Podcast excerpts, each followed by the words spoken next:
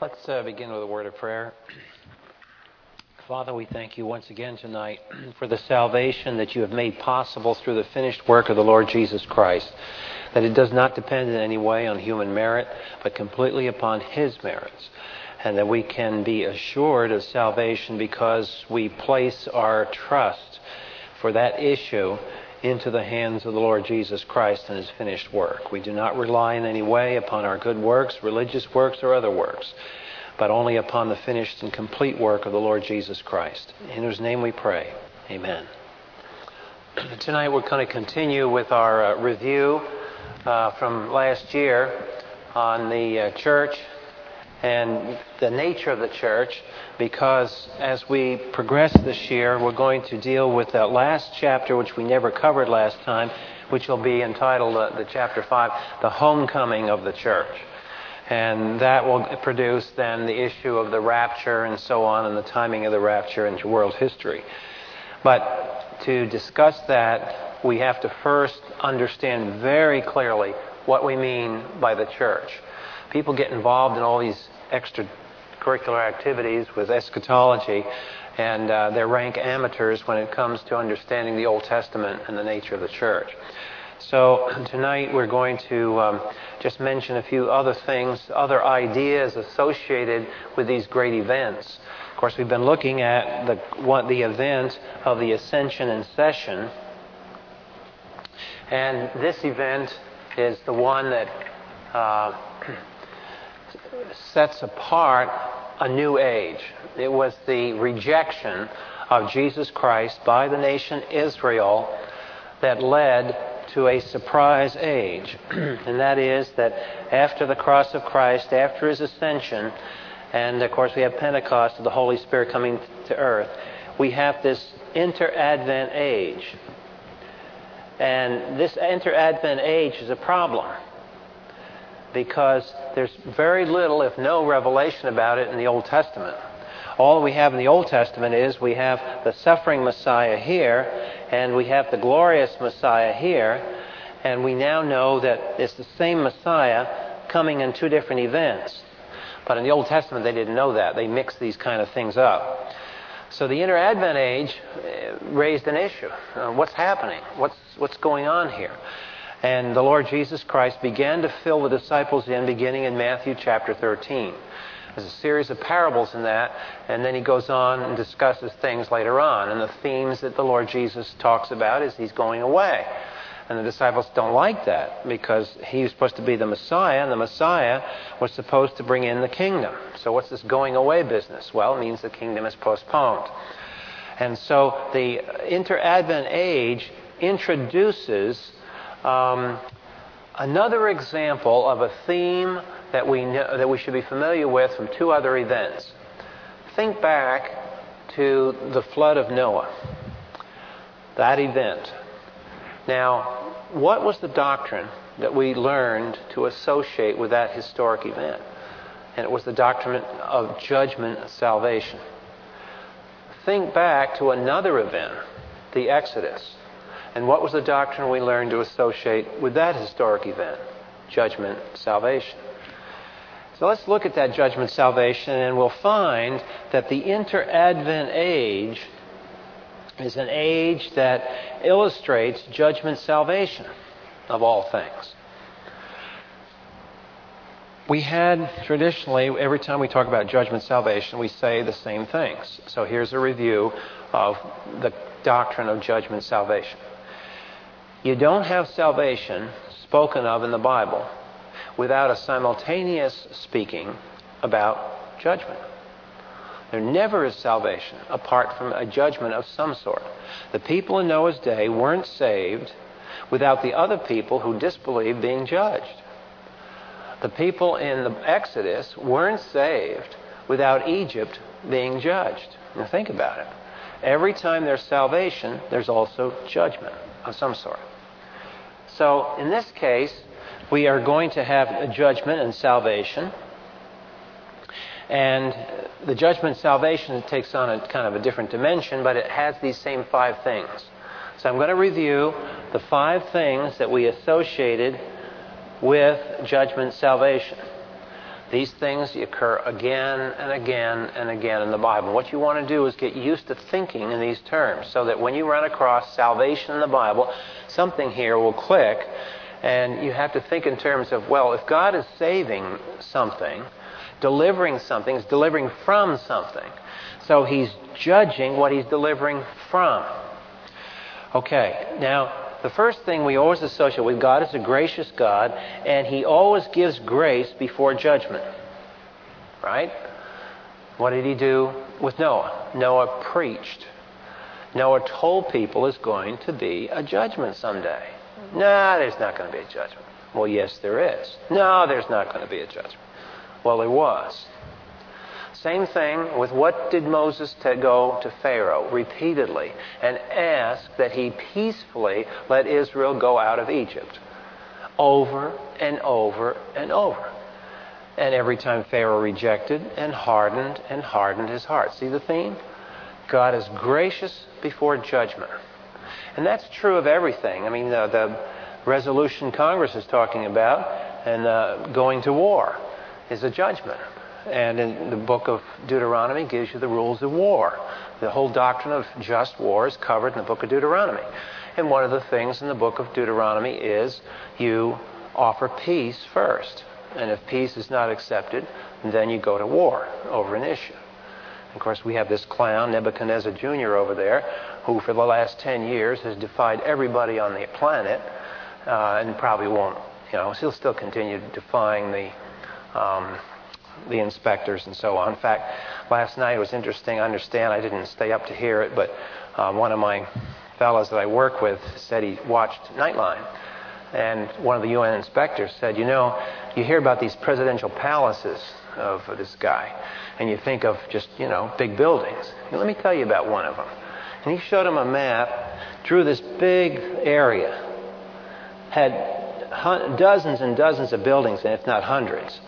And he says, ah, That's an area. Now, let me give you some size perspective, one of these little palaces. Let me put onto that map what the entire complex of the Queen of England's castle looks like on top of this. That's Windsor Castle. So, this is what we're talking about when we're talking about the inspectors needing access to every area. You imagine how much stuff you can hide in a place that big? He has eight of these, plus dozens and dozens of other spots that they don't want the inspectors to be in. So, anyway, judge, grace before judgment, but finally judgment comes. Finally it comes. Because if it doesn't, then there's no credibility to the grace.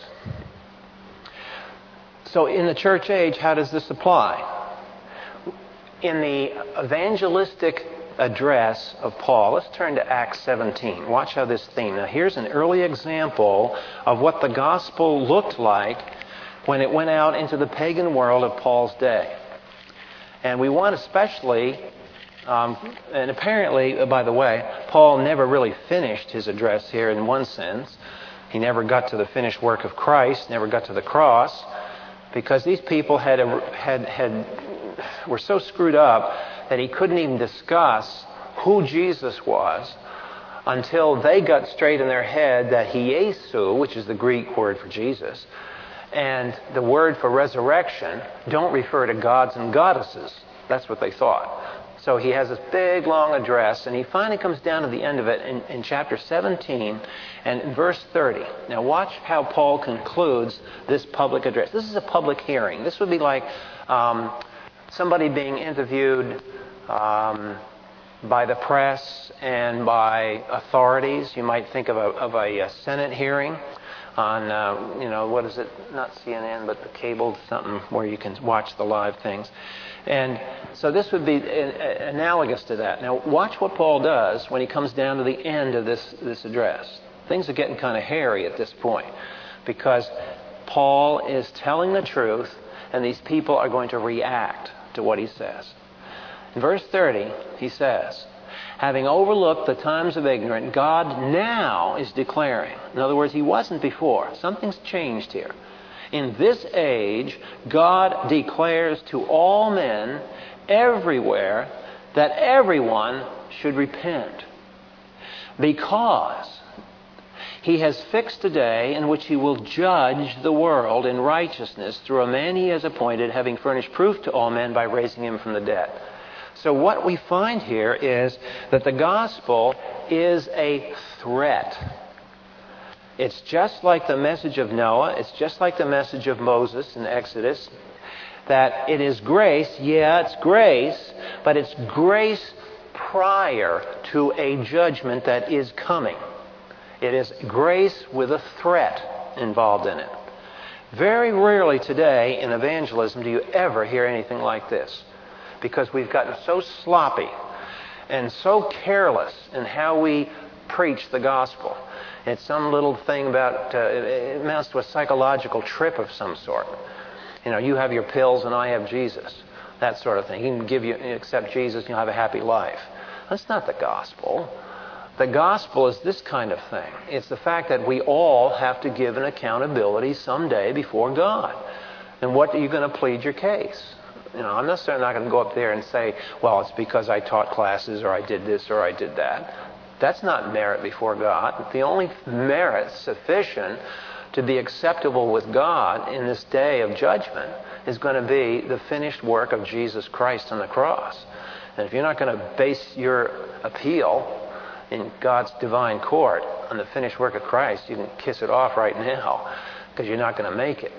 And that's the gospel. We all face a judgment and an accounting before our Creator God.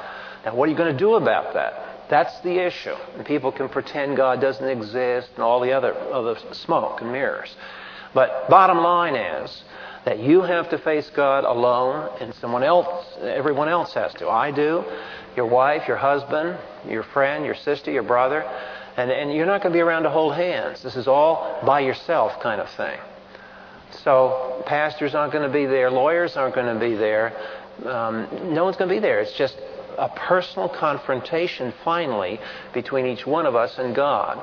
And the issue is going to be what is the basis of acceptability?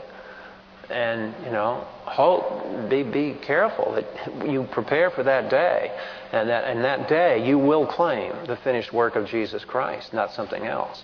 So the gospel is a threat. And all during this inter advent age now the threat is approaching because this inter advent age is only an inter advent age. It is going to come to an end.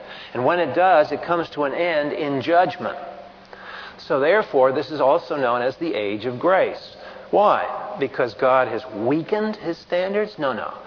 Because he has put off judgment and he is preaching the gospel throughout this period of the inter Advent age. Second thing we said about this judgment salvation is every time you have something like this happen, God has perfect discrimination.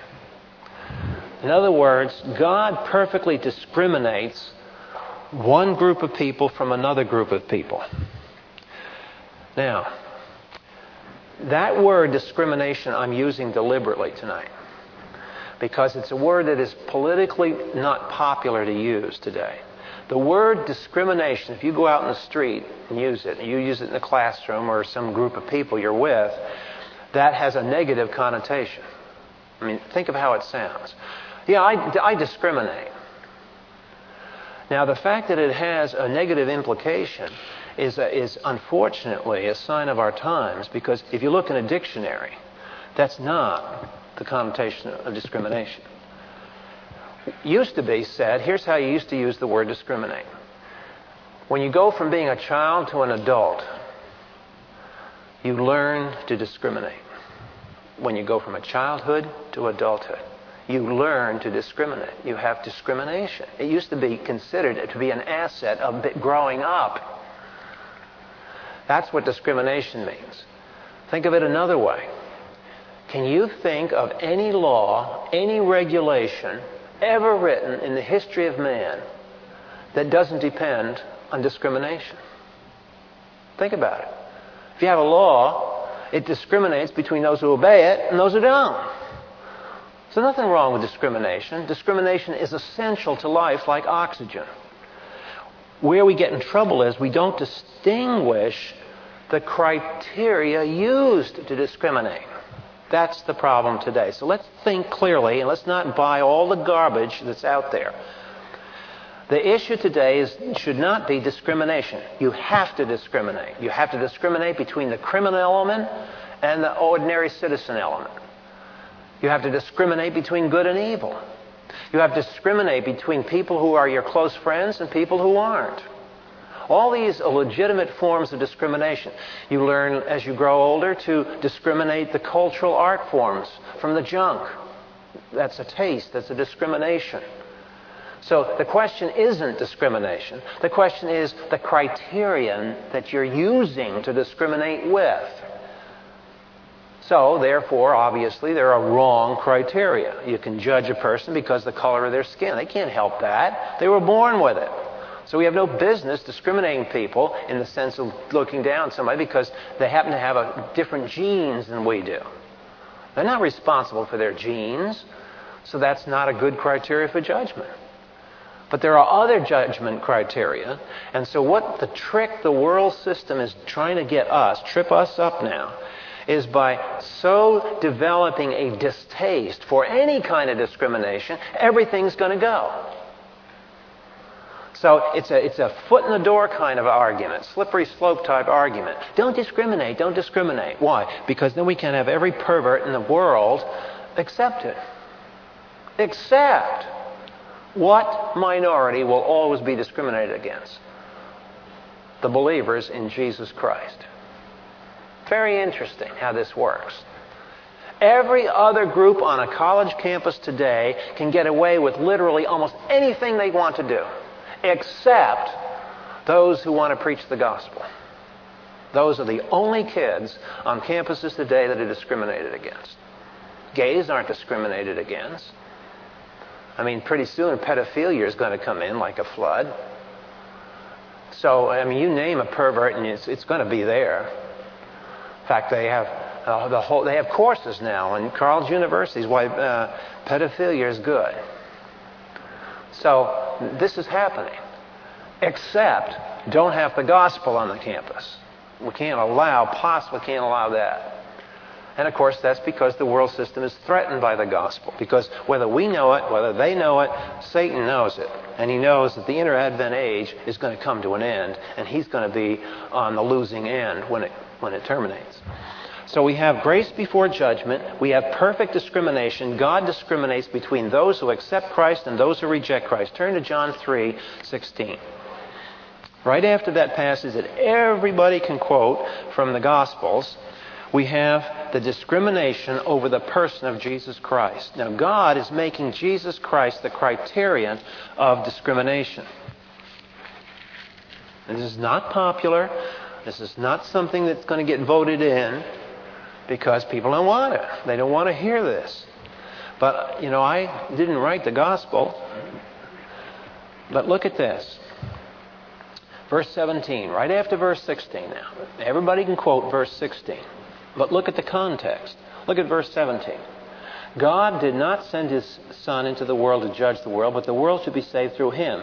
He who believes is not judged, but he who does not believe has been judged already because he has not believed in the name of the only begotten Son of God. So clearly, discrimination is going on, and who is the criterion? Jesus Christ. So during the inter Advent age, a perfect discrimination and separation of humanity into two groups not race, not poverty versus the rich, not one tribe versus another tribe. The only criterion of discrimination is whether a person believes or rejects Jesus Christ. That's the criteria of discrimination in the church age as far as God's concerned. Then the third thing we've always mentioned about judgment salvation is that salvation is only one way of salvation. Think about it. How many arks were there in Noah's day? How many boats? One. How many ways were the firstborn protected in Egypt on the night of the angel of death? There's only one way, wasn't there? Blood on the door. There wasn't.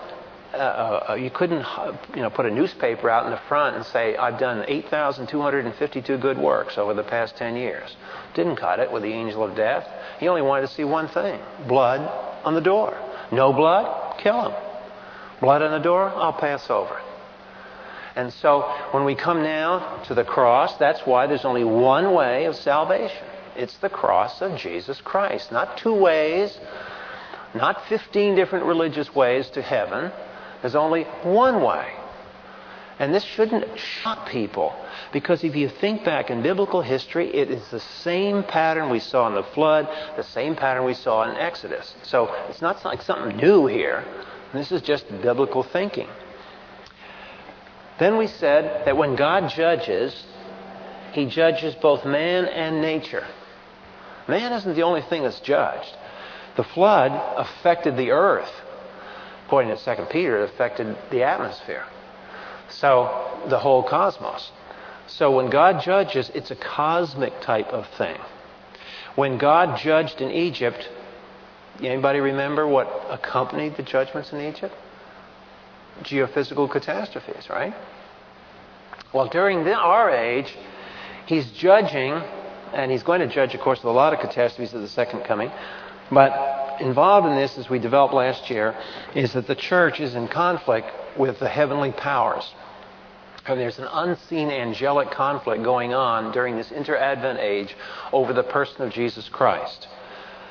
Then we said that in all cases, the way of salvation is by faith. Not by works, but by faith. It's always by faith. Again, in Noah's day, people had to accept the fact that the flood was going to come by faith. It hadn't come. People were in the ark days before the flood started. So how, so how, how come they went in the ark? Because they believed. And the people didn't go in the ark? Didn't believe. That's simple. Who put blood on their doors? They didn't see any angel of death. Nobody'd seen an angel of death. What's that talking about? Some strange thing Moses is talking about. Well, Moses said it, and they believed it. And the people who believed it did what they were supposed to do. People who disbelieved didn't, they got caught. And it's going to be the same thing in the church age. There's a way of salvation, and it's by believing on the Lord Jesus Christ. And that's it. People can accept it or reject it, but that doesn't change it salvation is by faith in Christ and by faith alone. So those are the concepts associated with this Advent age, and it's going on. It's gone on for 1900 years. So that's that's what the Ascension and Session did. We talked about Pentecost. What do we say about Pentecost? Pentecost was the overt, historic, public evidence of what? If you were there with a video camera and you filmed what went on at Pentecost, what would that be proof of? What did Peter get up and say after it was all over? He said, People, this stuff that you're seeing here is the manifestation of the fact that Jesus Christ has seated himself at the Father's right hand and he has sent the Holy Spirit to earth. So the church then has both a heavenly origin and an earthly origin derived from what's going on in heaven. Now, right here, I want to comment on something. When did the church start? I didn't say when it was recognized, but when did the church start? And at this point, we're going to talk about, because we want to be clear, because you cannot talk about prophecy or anything else until we're clear about what is Israel and what is the church. So I'm going to draw a contrast up here Israel and the church. And a lot of the confusion in prophecy comes because people cannot seem to get into their heads what these two groups are. They are different, they are not the same. Let's turn to Matthew 16 for a moment. Here, the Lord Jesus Christ denies that the church existed in his day. Matthew 16, classic passage. Most of you have run across this because that's the place where Peter's talking about the rock and so on. And so it becomes an issue with Protestantism and Catholicism. We're not talking about that issue tonight, but we are going to the same passage, Matthew 16 and verse 18. And what is the tense of the verb build? Pick out the verb in the sentence in verse 18. And is the, ten, is the tense of the verb past, present, or future? It's future. What does that mean? It means the church wasn't built in Jesus' day. Okay? The church, he will build the church. Now that's interesting because that means that the church isn't in the Old Testament. Uh, if you uh, some extra verses on this theme, if you want to chase it down, Romans 16, verse 25 and following, Paul calls the church a mystery. Ephesians chapter 3, Paul calls the church a mystery. Colossians chapter 1, verse 26, Paul calls the church a mystery. Romans 16:25, Ephesians 3:1, Colossians 1:26. All these are passages that speak of the church as a new thing not previously revealed. Now, here's where it helps to get a biblical definition of words. Church is not a noun that refers to every believer in every age. That's the way Reformed theology treats it. Like we said before, we can be very, very grateful to Reformed theology for clarifying the sovereignty of God, the fact that He calls, that He elects, that He is the, the, the end all of history, that He controls history. We can be thankful for Reformed theology for saying, articulating sola scriptura, that it is the authority of the Bible, not the authority of church tradition, that is the final court of appeal, and so forth. And for clarifying the gospel. We can be very thankful. But the reformers couldn't do everything in their day. And one of the things that they never had time to do was to reform the idea of what the church was all about. The Catholic Church is basically a church state. The Protestants substituted for the church state state churches. And both concepts are wrong because that's not what the church is. It's not a state, it's not an organization. The church is something else. And the church, whatever it is, does not refer to every believer in every age. So be careful. When you may be associated with some of your Reformed friends, you'll hear them use the word the church in the Old Testament. Now, here's what they mean they mean the church is made up of all believers. They also will use the word church in the sense that we sloppily use it, and that is the church is a group of people who could be saved or mixed in with some unsaved. So you could use that for the mixed multitude, so to speak. Those are ways that noun church is used. How else is the word church used that you've heard? What's this thing called? Done that in some people's mind? This is the church? Church building.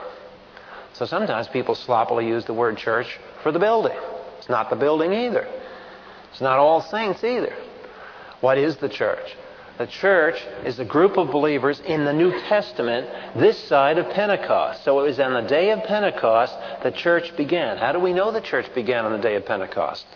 All right, turn to 1 Corinthians chapter 12.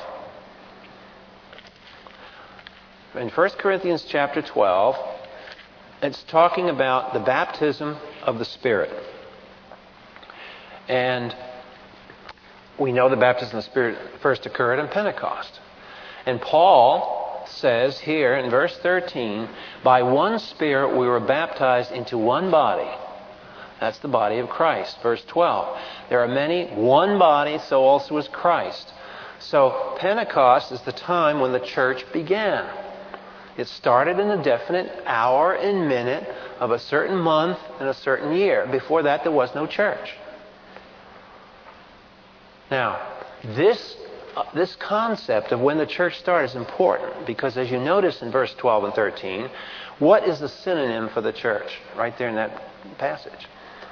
There's a, there's a, in apposition is the phrase body of Christ. Well, you can't have the body of Christ if Christ isn't here yet. Christ wasn't in the Old Testament in, in incarnate form, didn't have a body. So Again, the church is dependent upon the ascension and session so that the Lord Jesus Christ is in position. He sends His Spirit to complete Himself. Think about it this way What part of the body is Christ in heaven said to be? What's the word, four letter word, used in the New Testament by Paul for a part of the body that is equated with Jesus? The head. So he is ascended at the Father's right hand, and he is the head of this thing called the body. Well, you just don't have a head walking around without a body. See, in one sense, and we have to say this very, very carefully, in one sense, the ascended and seated Lord Jesus is incomplete. He's filling out his body. This is a strong, strong picture of the unity in the Lord Jesus. And it is a key to interpreting prophecy. Because the Lord Jesus Christ, from this time forward, whatever Christ is doing in prophecy, the church is doing. Because the church is part of Him. So at the, at, when he, on the great day, when He comes back, what does He bring with Him? The church. Why? Because it's part of His body. He's not distinct from His body. So, so the head and the body are very closely related. And this body, one day, will be completed. And when that body is completed, it will be the end of the church. And that's the homecoming of the church. The body is finished, over, and done with. Does that mean there's not going to be believers in history after the church is raptured? No. There were believers before the church came in Pentecost, right? Well, there's going to be believers after the uh, people are going to trust in the Lord after the church leaves. And people, just like people trust in the Lord before the church existed. Why people have a hard time with this is because secretly in their mind they have not understood that the word church refers to a small set of all the believers in all of history. It's a technical expression used for this, right here. The bunch of believers who are in union with the Lord Jesus Christ. Now, let's use let, us move over to the word Israel. Israel is defined as tribal. It comes out from Abraham, the first Jew. Israel takes a social and political existence in and of itself.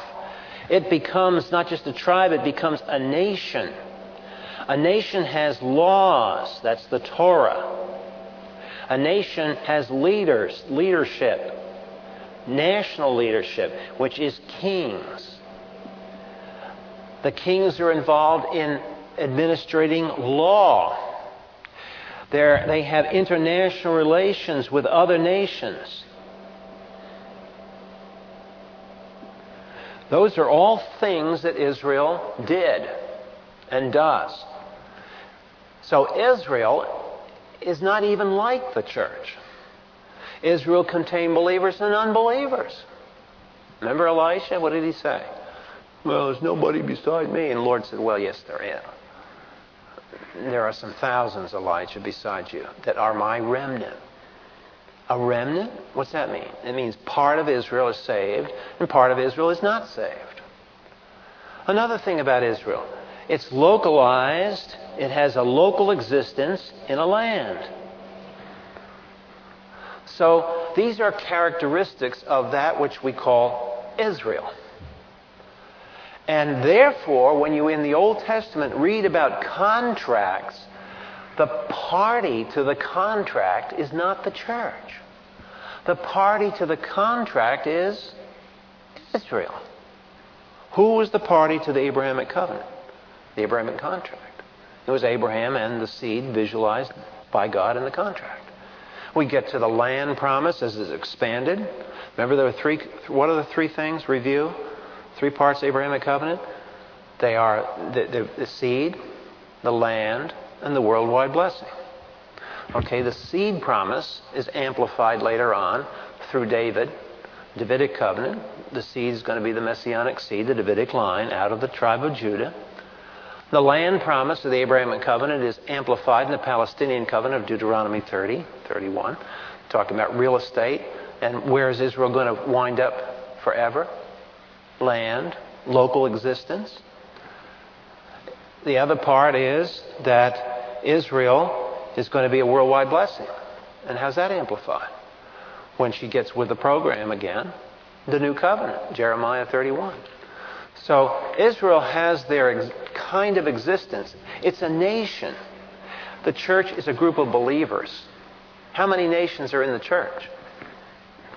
Well, not as nations, but finally, it's people from every tongue, every kindred, every tribe, and every people group are in the church. So the church is not localized to one tribe. See these things, you can't make these two the same. Now, let me show you a passage that, that people like to go to to try to prove that Israel and the church are the same thing. Turn to Galatians.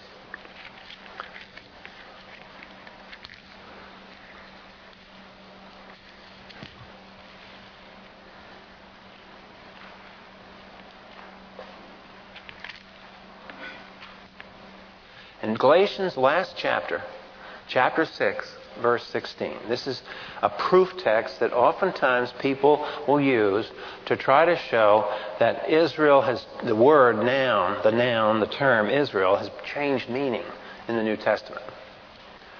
And what they'll do is they'll take you to Galatians chapter 6, verse 16. And Paul says, And those who walk by this rule, peace and mercy upon them and upon the Israel of God. And they say, well, see, now, there, he's talking to the church, and he's calling the church Israel. But look at that construction of the sentence carefully. There are two groups there, right? There are those, peace and mercy upon them who walk by this rule, and upon the Israel of God. Now, who are the two groups? Gentiles and Jews.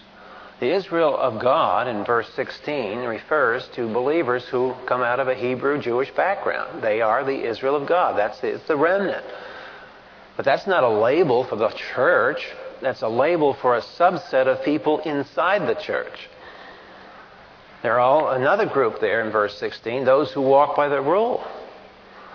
And that's he uses this term that refers to the Gentiles there.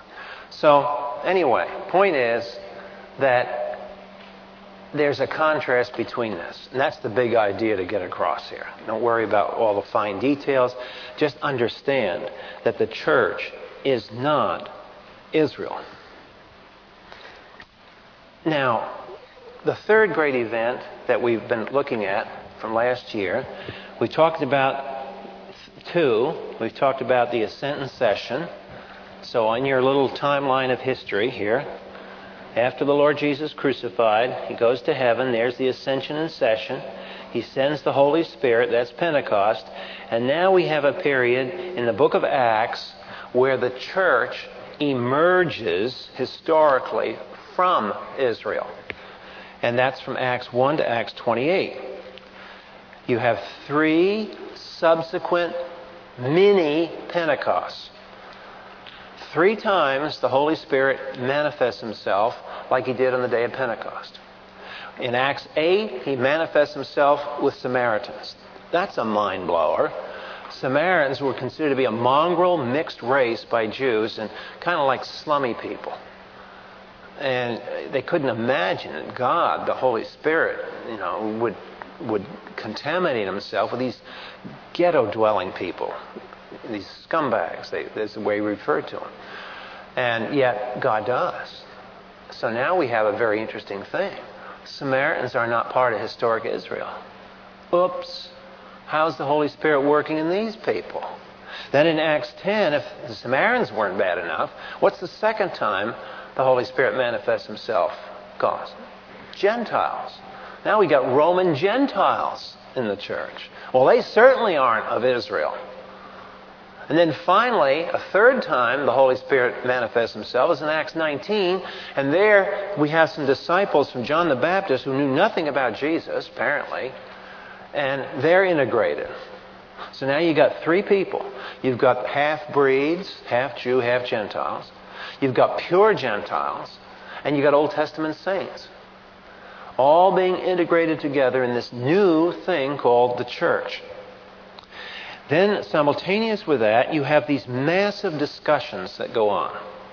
There are three critical passages, there among many, but here's a three that you want to keep in your head. One is Acts 7, the speech of Stephen. And the reason that Acts 7 is so important is that Stephen realizes, as a diaspora Jew, that Israel, in its Torah and in its temple and in its origin, has always objected to what God's been doing, has always resisted what God has done. And eh, they originated, and the Torah was given outside the boundaries of Israel.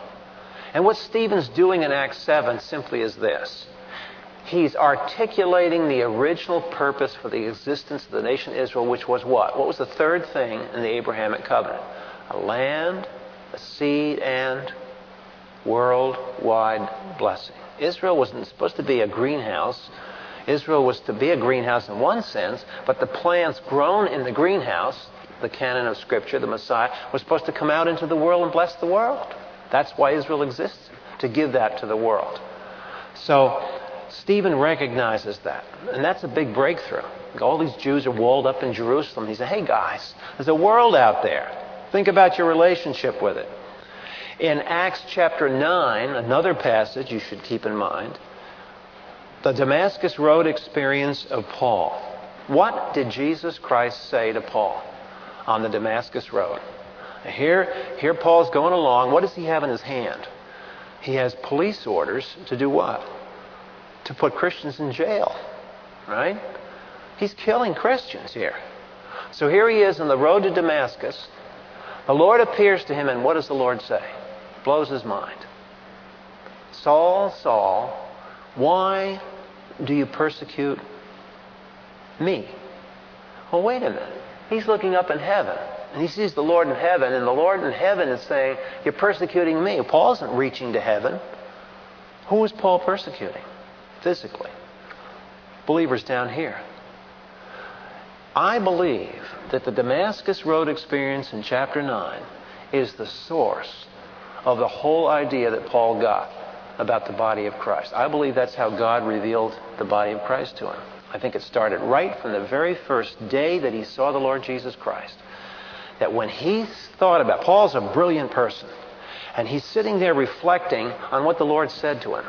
And he, he says, How can I be persecuting you? You're in heaven. So if I'm persecuting you in heaven when I touch a believer on earth, what does that mean about the union between that believer on earth and the Lord in heaven? It means that somehow believers physically here on earth are in union with Jesus such that when somebody lays their hand on a believer, they're laying their hand on Jesus Christ. Now, how's that for unity? That's Acts 9. Now, if you were Satan, how would you take advantage of this? You can't get Jesus, can you? Because he's far above you. But if Jesus is unified with believers on earth, how can you get at him? How can you make Jesus feel pain? By persecuting believers. So in the Sudan tonight, well, we have black Christians being slaughtered by black Muslims, where we have white atheists persecuting white Christians in various places on earth. used to be communist states where that went on. Where you have Semitic Arab Muslims killing off Arab Christians. Wherever you see this, it is a satanic attempt to hurt, to inflict pain, and to cause grief to the person of Jesus Christ. That's how serious martyrdom is in the earth. There's more to it than just people dying. There's more to it than this. There's a big chess game going on behind the scenes. And we as Christians, in one sense, can be very thankful for that. And so I want to turn to how Christians experimentally handle that problem. This is a neat example of early Christians dealing with this martyrdom issue. Turn to Acts 4. This really isn't martyrdom in Acts 4, but it's, it's a technique that the early Christians used. And we, we ought to learn this because it may not be too many more years before we better, we'll be practicing this. In Acts 4, the problem is that Peter has and John have gone in and they've healed somebody. Now, and, and what's really ticked people off is they just didn't heal him. They had to go blabbering around the name of Jesus. Couldn't do it in the name of religion. Now, be ecumenical, all things to all men. There had to be this narrow, fundamentalist type approach where they talked about the name of Jesus. Now, you watch the authorities here and watch what the church did.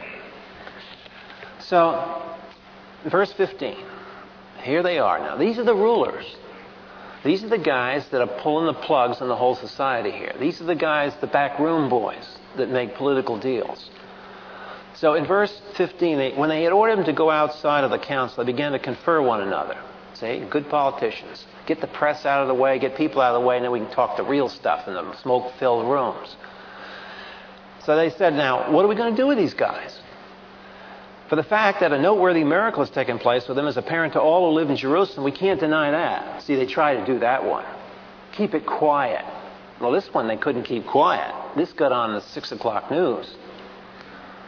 But in order that we may not spread among the people, let's warn them to speak no more to any man in this name. Now, watch how many times in this passage the word N A M E shows up. Remember, what's the name associated with? The ascended, seated Lord Jesus Christ. What in that day would be the authenticated true Messiah. And when they summoned them, they commanded them not to speak or teach in the name. Second verse. But Peter and John answered and said, Whether it's right in the sight of God to give heed to you rather than to God, you be the judge. But we cannot stop.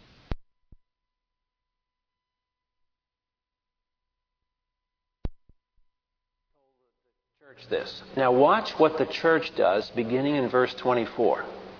Now this is super. And this, uh, if you heard Mike sometimes, he'll, he'll talk about praying the scripture back to God. Now here's a classic case of it. Watch what these guys do. In verse 24, when they heard this, they lifted up their voices to God with one accord. Now they begin to pray. Now, would you notice in verse 24, here they are under a pressure situation. They're confronted with authorities. They have no legal recourse. They have no lawyers on their side. They have nobody to, to go to court with. They got no troops, no soldiers, no arms. They're completely disarmed don't have any legal advice.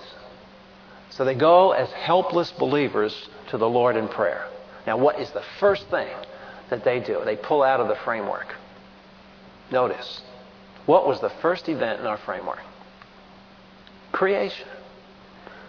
Creation. Why? Because it's the act of creation that defines God. God, man, and nature. Remember the doctrines? They all come out of creation. So what do they do first?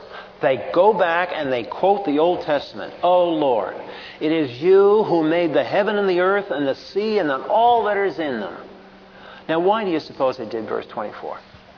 Let's think about it. Let's get inside their heads because you're going to have to do this someday and you might as well get your head straight.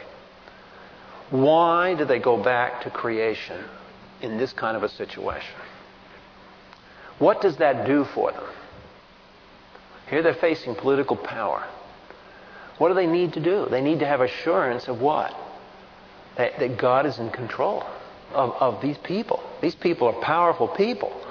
And I've got to know when I'm praying if I'm going to be stable and I'm not going to fall apart and turn into a whining crybaby over this thing and be a nervous wreck and get my blood pressure up to 200 and something. What am I going to do? I've got to rest somewhere. So, where do I put my feet? Where do I get a resting point? I go back to who God is. I go back to the fact that He is sovereign, He is righteous, He is just, He is loving, He is omniscient, He is omnipotent, and so forth and so on and so forth. Go back to that essence of God. He is the Creator.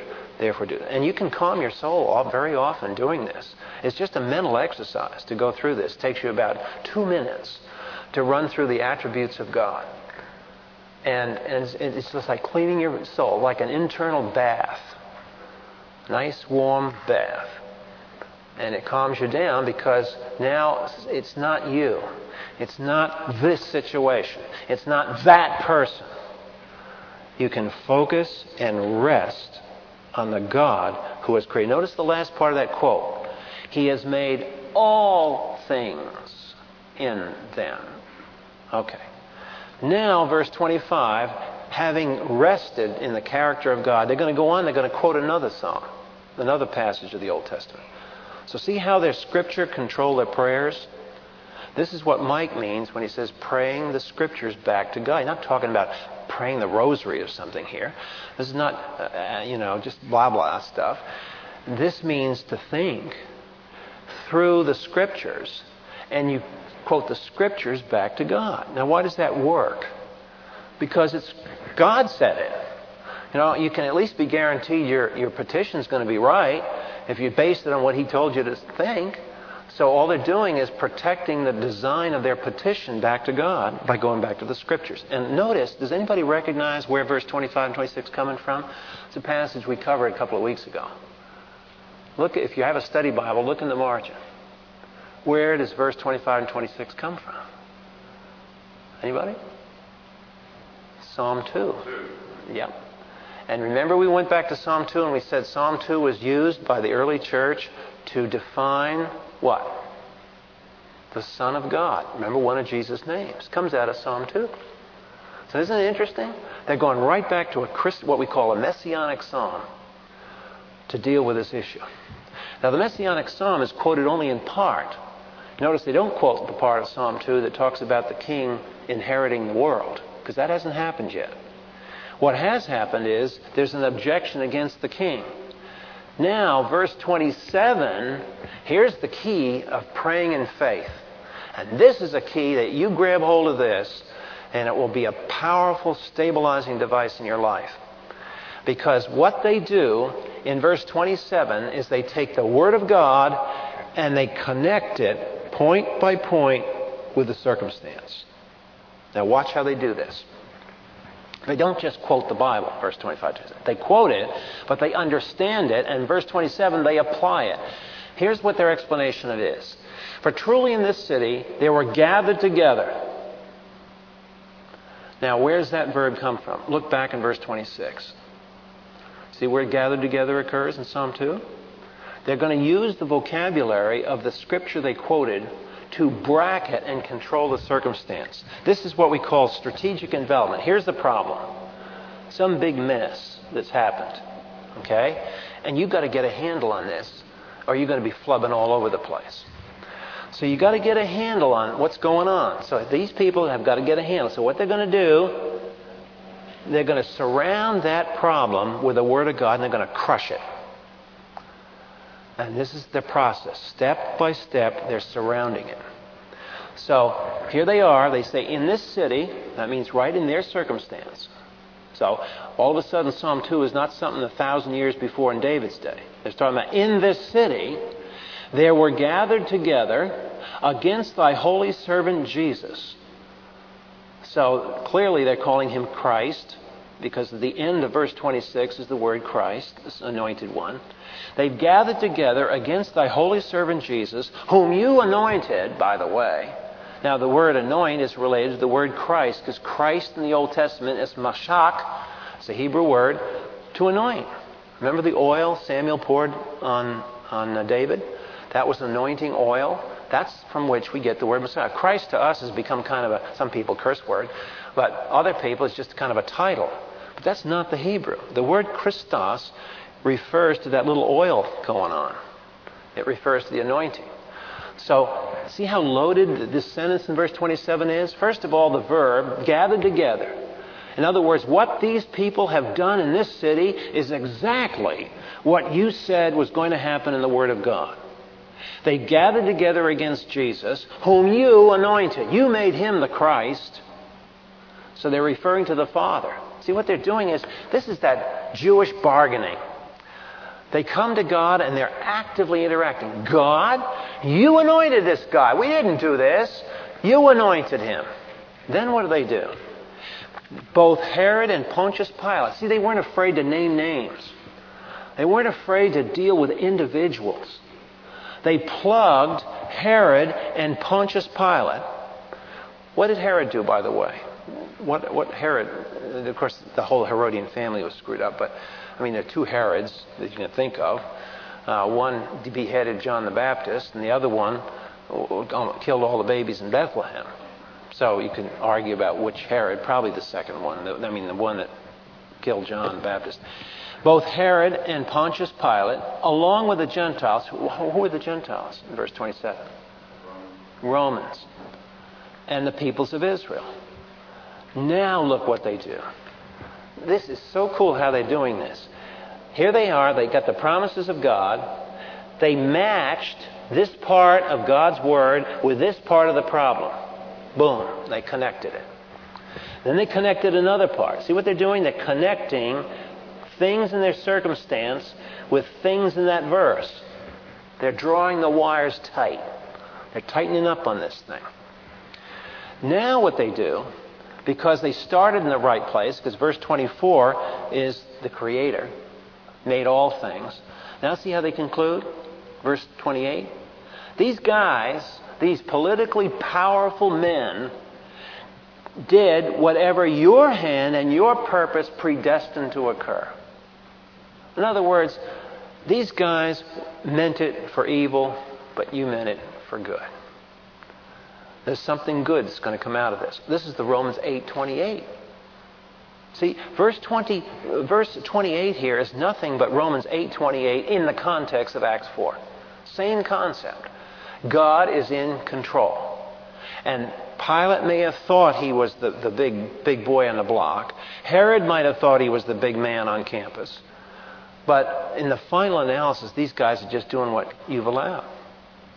Remember what Jesus' words were in the trial? When the priest got really ticked off and he said, Answer me, I got authority over you. And what did Jesus say back to him? You don't have any authority over me except that which God gives you. And how's that put down? And this is the way you put things down. Verse 28 is a knockdown verse. And it's a spiritually powerful club that can be used to suppress things. It's a powerful tool here. And verse 28 9 now is, is the concluding petition out of this prayer. And now, Lord, you take note of their threats, and grant thy bondservants may speak thy word with all confidence. And while thou dost extend thy hand to heal, and signs and wonders take place through the name of your holy servant Jesus. See, they go back to the name. What their answer to the priest was? Give me strength, Lord, so I can speak some more. Were these guys intimidated? The church wasn't intimidated because they had a lot of hair, hot air and baloney people complaining. It wasn't a threat to them. It only was a threat to them, but they managed the threat. They responded to the threat. They crushed the threat in their soul first before in their environment. Notice the battle is in the mind. 90% of your suffering and my suffering occurs right here. And, it, and it's got to, the battleground is right here. The battleground in your life isn't out there, it's right here. And this is the battleground they faced. And this is a wonderful passage of Scripture to show how they managed the battle up here. So that when they went out in society, they weren't, they weren't, they weren't trying to be angry with these people. Don't, don't get the wrong picture. These guys, they're not belligerently seeking a fight. They're being very gracious, very courteous, but very determined. These people, you can't stop these people. This is what Jesus meant. The gates of hell shall not prevail against my church. And why? Because these people took it to God in prayer and they asked for God, forgive me boldness. And you can see at the end, verse 31, he did give them boldness. He answered the prayer all right. So that's the emergence of the church, a powerful new thing, the body of Christ. And next week we will we'll continue a little bit more in the review, and I hope to have the first set of notes out by next week on the new stuff. But we want to move forward always thinking in terms of the rest of the framework. So we connect this and it all plugs together. Father, we thank you for our time tonight. We thank you that you have provided for our need. We thank you for these lessons, these incidents that happen in these Christians' lives in another century, in another place. But we here in um, Jarrettsville can look tonight and we can benefit from these battles that these people faced, how they managed their trouble how they dealt in their heart with their problems, how they took your Word of God and they exegeted it, they exposited it, they took it apart and used it to wrap around all their problems. And we are amazed to watch how these young Christians, who basically were Christians only a few weeks when this thing happened, we thank you for their boldness, for your Holy Spirit who has been sent to us from your Son at your right hand, in whose name we pray. Amen.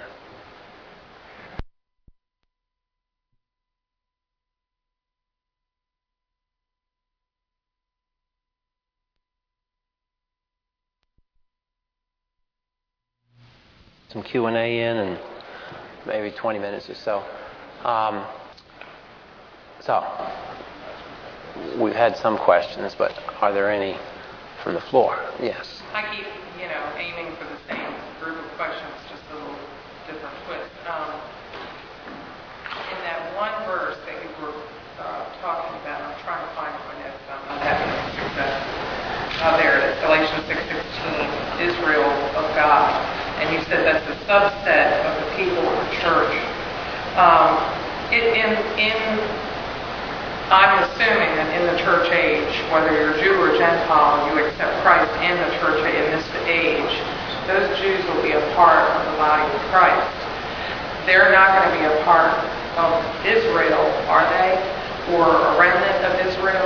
Are they going to have two places in, in eternity? Or are they you know, is this group of Jews right now strictly the body of Christ? They're the body of Christ. Okay. But they're, they don't lose their Jewish identity. Okay. And the, the issue of, of born again Jews today, um, that is why the born again Jews, particularly over the last 50 years, since uh, the gathering of Israel, have had this kind of dual existence. And it's messianic fellowships have struggled with this.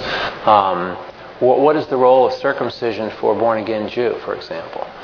Um, what is the issue of Shabbat, the Passover? Uh, I mean, Sabbath. Sabbath. Uh, Passover, the Jewish holidays. What do they do with these? What, what's the role? And uh, I can recommend for you the book that summarizes a lot of these struggles, uh, Arnold Fruchtenbaum's book, Hebrew Christianity. And uh, it's a nice little book about that thick.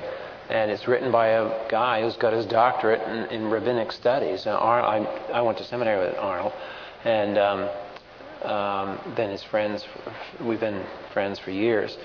And uh, Arnold's worked with hundreds of messianic fellowships all over the world, and is very informed. Uh, he's lived in Israel, speaks the language, um, and gives in that book a wonderful history of the problem of the Hebrew Christian. The Hebrew Christian really has a problem because you talk about a discriminated person. They're kicked out of their own families, and then they're not accepted by Gentiles. And they really have a, have a, a heartbreaking problem, many of them. Um, Arnold was the one who made me aware that there's a dirty name in the Hebrew language for Hebrew Christians. And it comes because they consider Hebrew Christians to be cowards and traitors to Israel.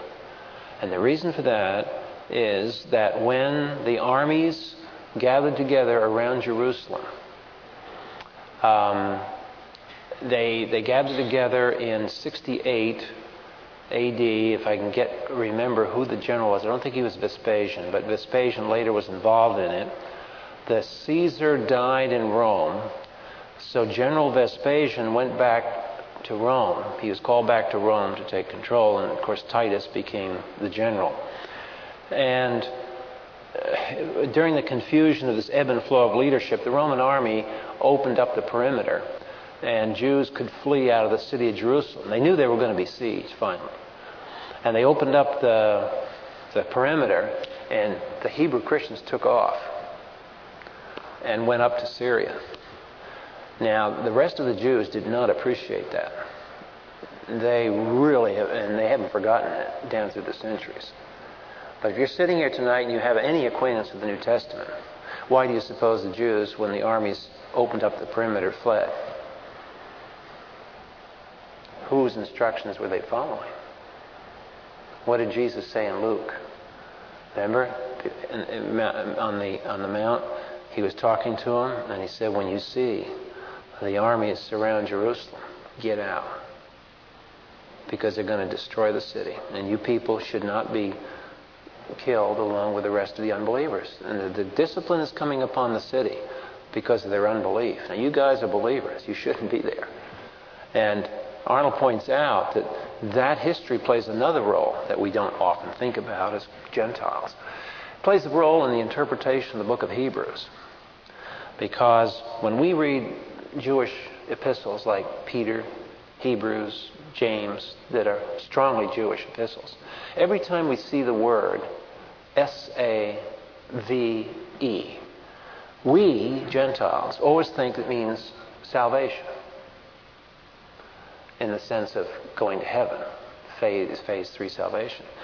But to Jews in that time, that isn't what SAV meant. SAV meant that you were delivered physically.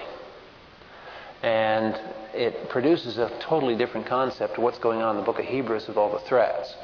You people want to go back into this temple business. You want to go back into Judaism. You just want you just better watch out because judgment's coming. You want to be saved, you get out of there. And because we're Gentiles, we don't read it that way. And so we come up with all these theological problems with the James and Hebrews and all these epistles when if we just learned to read it the way a Jewish Christian would have read it, we wouldn't have half the problems we've got exegetically. So it's, it's good to make a friend with a Hebrew Christian. I have so benefited from knowing Jewish Christians because it, they've sobered me up on a lot of things about the New Testament. In fact, one rabbi, the guy who started American Board of Missions the Jews, Rabbi Cohen, had a tract. I'll never forget this because I got somehow I got hold of this tract within months of the time I became a Christian while I was in college. And this tract, it was a little bitty thing, but it was it was several he made, but I remember one in particular. It was entitled "What It Has Cost the Church to Withhold the Gospel from the Jews." And what Rabbi Cohen's point was that had the church not become so anti-Semitic in the first two or three hundred years, that it would have had enough Jewish people inside the church who believed in Jesus as the Messiah that it would have controlled our biblical interpretation. In other words, they would have been a healthy influence early on in church history at straightening out some of the stupid ways the Gentiles approached the Scriptures.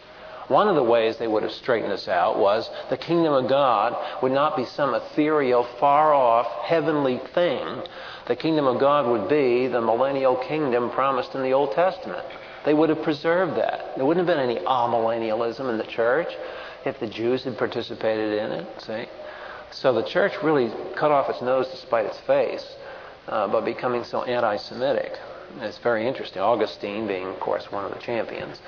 Uh, and all this came in, and, and, and it, it crippled the church theologically up until really up until the 19th century. And I guess what God finally decided to do in the 19th century was get us straightened out anyway, whether we liked it or not, because in the 20th century, Israel would come back into existence, and we better have the tools to handle to interpret what's going on here now.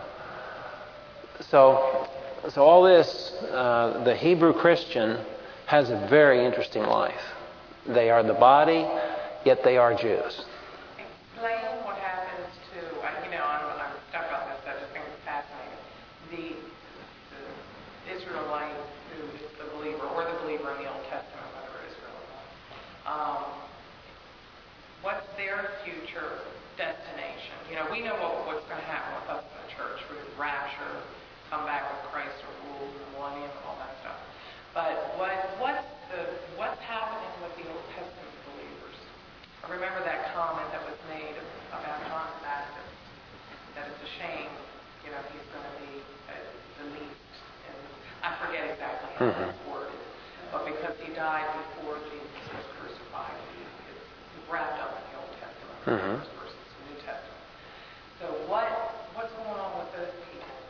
Where are they in Well, I mean, future, in the future? Oh, in the future, where are the Old Testament saints in the future? Well, it's not just a case of where are the Jewish Old Testament saints, where are the Gentile Old Testament saints from Adam forward. Yeah, you know. Um, obviously, these people exist And obviously, uh, you know, generally, if you look uh, in speculation, I mean, to answer your question, I mean, if it were a clear-cut answer, you'd know it because you, you would have read it somewhere. So I'm not saying that there's no uh, special Bible version that gives you a hot passage on this topic.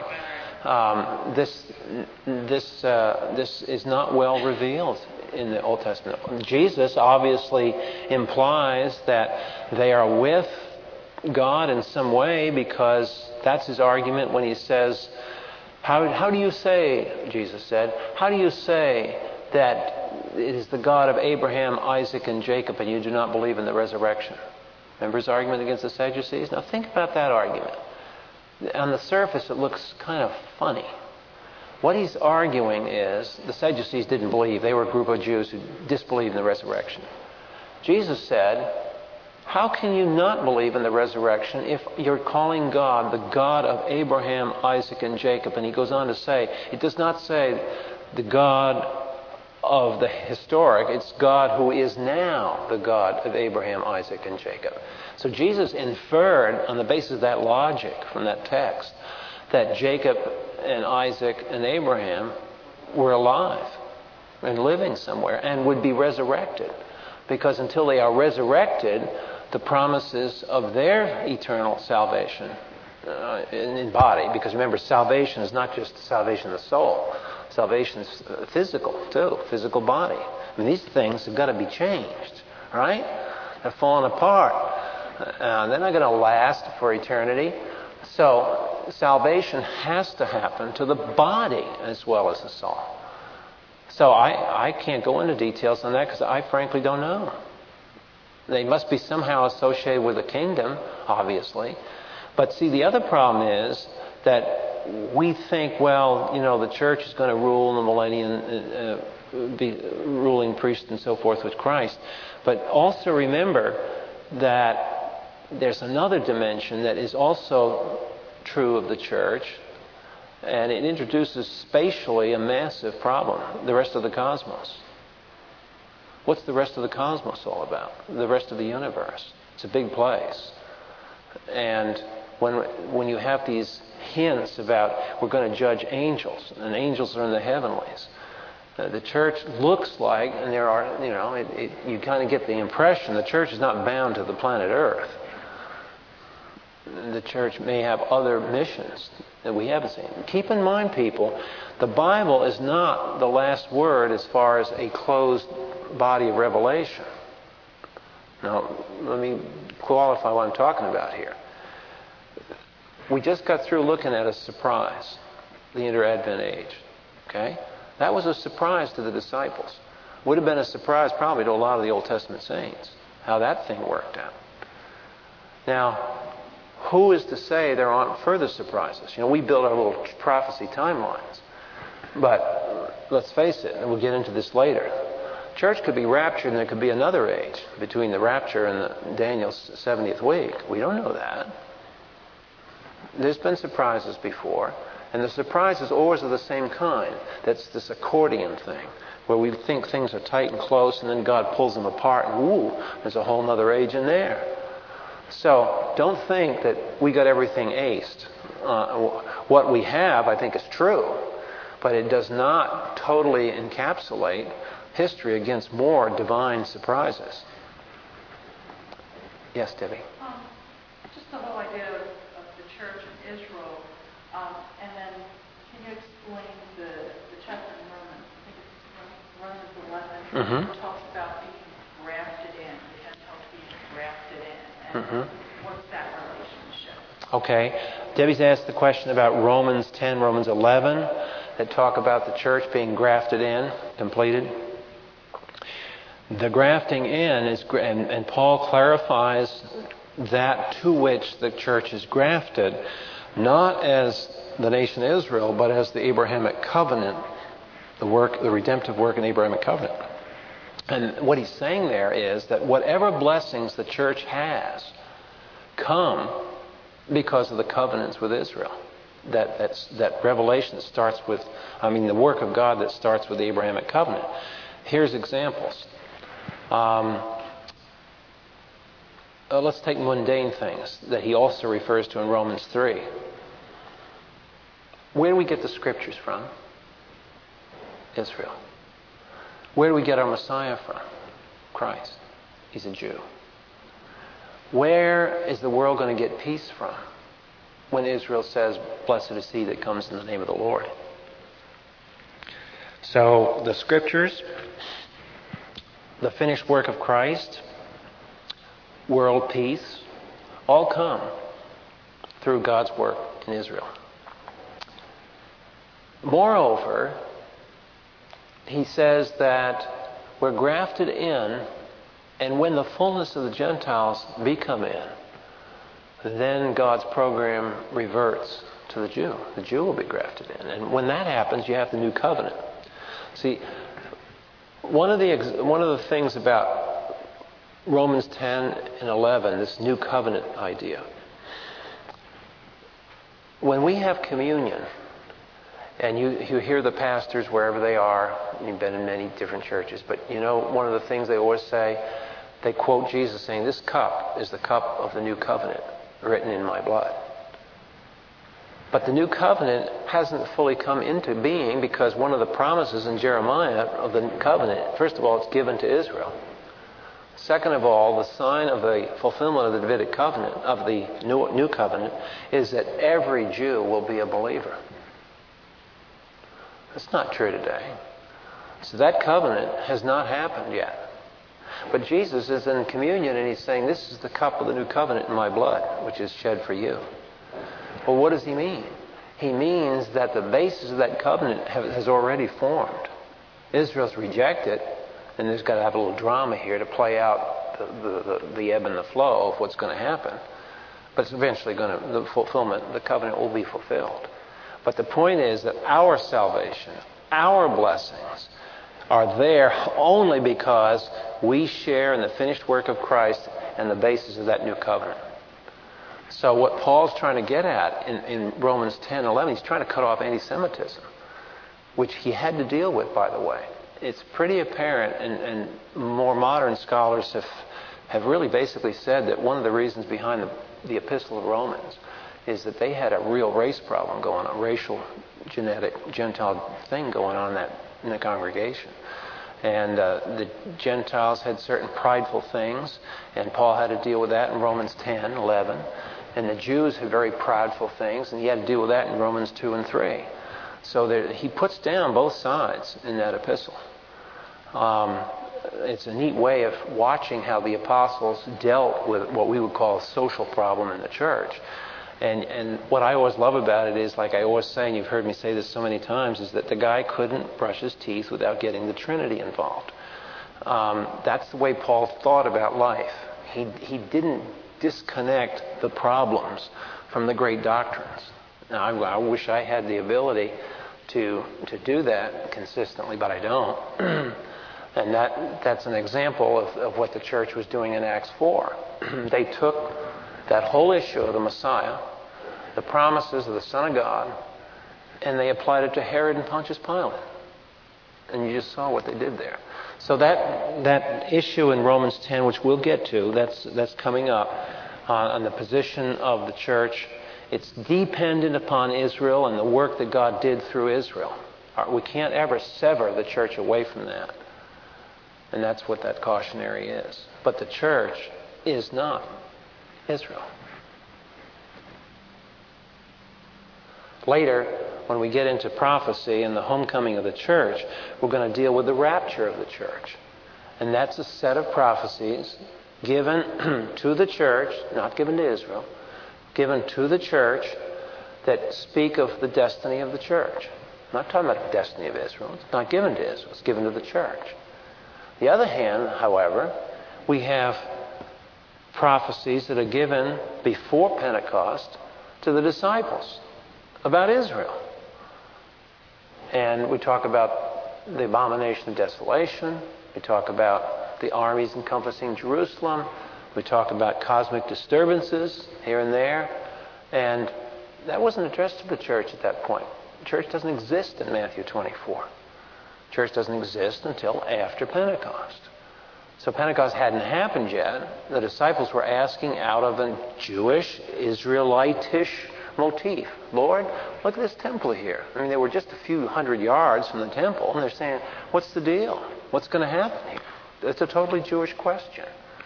Nothing to do with the church. So that's what makes prophecy so difficult. And then you work, walk your way into the book of Revelation. And uh, Revelation is different from the rest of the New Testament. For one thing, the book of Revelation is not soteriologically centered. I mean, as a book. It's not talking about salvation, it's talking about judgment. The whole motif of the book of Revelation is judgment. So you, you sharply move from all the epistles talking about grace and God saving us and this and that, and then bam, you walk over in the book of Revelation and it's judgment. And it's talking about Jews, talking about the tribes of Israel once again. It's like you, you went into another world somewhere here. What's going on? And it's difficult. Prophecy is not easy to pull together. Yes. In that regard, there are some chapters in Revelation that tell about catastrophes and bad things that are going to happen on the earth. I'm beginning to get the sense that the floods that we see, and the volcanoes and things of that sort now in the news, may even be precursors to that time. Is that a logical thought? Uh, the question involves the geophysical disturbances that we see now as a precursor to those, the judgment things. Um, they may or may not be. Um, one of the problems we have, I'm into global warming a lot because it's in my field. Um, one of the problems we have is that people see, at least in weather systems and climate, we see extremes in our time, which in our lifetime we've seen climatic changes, no question about it. But the problem is that historically, what is considered normal weather is the statistical data set gained from 1920 to 1940. And unfortunately, that period of time, it was very stable. But if you go backwards in time to 1000 AD, the world was so warm that the Vikings could cross the Atlantic and never see ice. And so we call that the, the local warming. So there was warming back then. And by the way, the global warming in the days of the Vikings probably wasn't due to cars and automobiles. Um, so the problem is that we have all these oscillations in the system, and we don't know, frankly, we don't know what's causing it. So they may be, you know, it may be setting up that way. You just have to be careful, though, that when the prophecies are given to the church, there appears to be no intermediate prediction there. Christ talks about the church. The next event is the rapture. And, while these other things may happen, Israel may come back to the land. Nothing has to happen before the rapture. That's what we mean. We'll define what um, imminency is. Uh, it's been misdefined by its critics.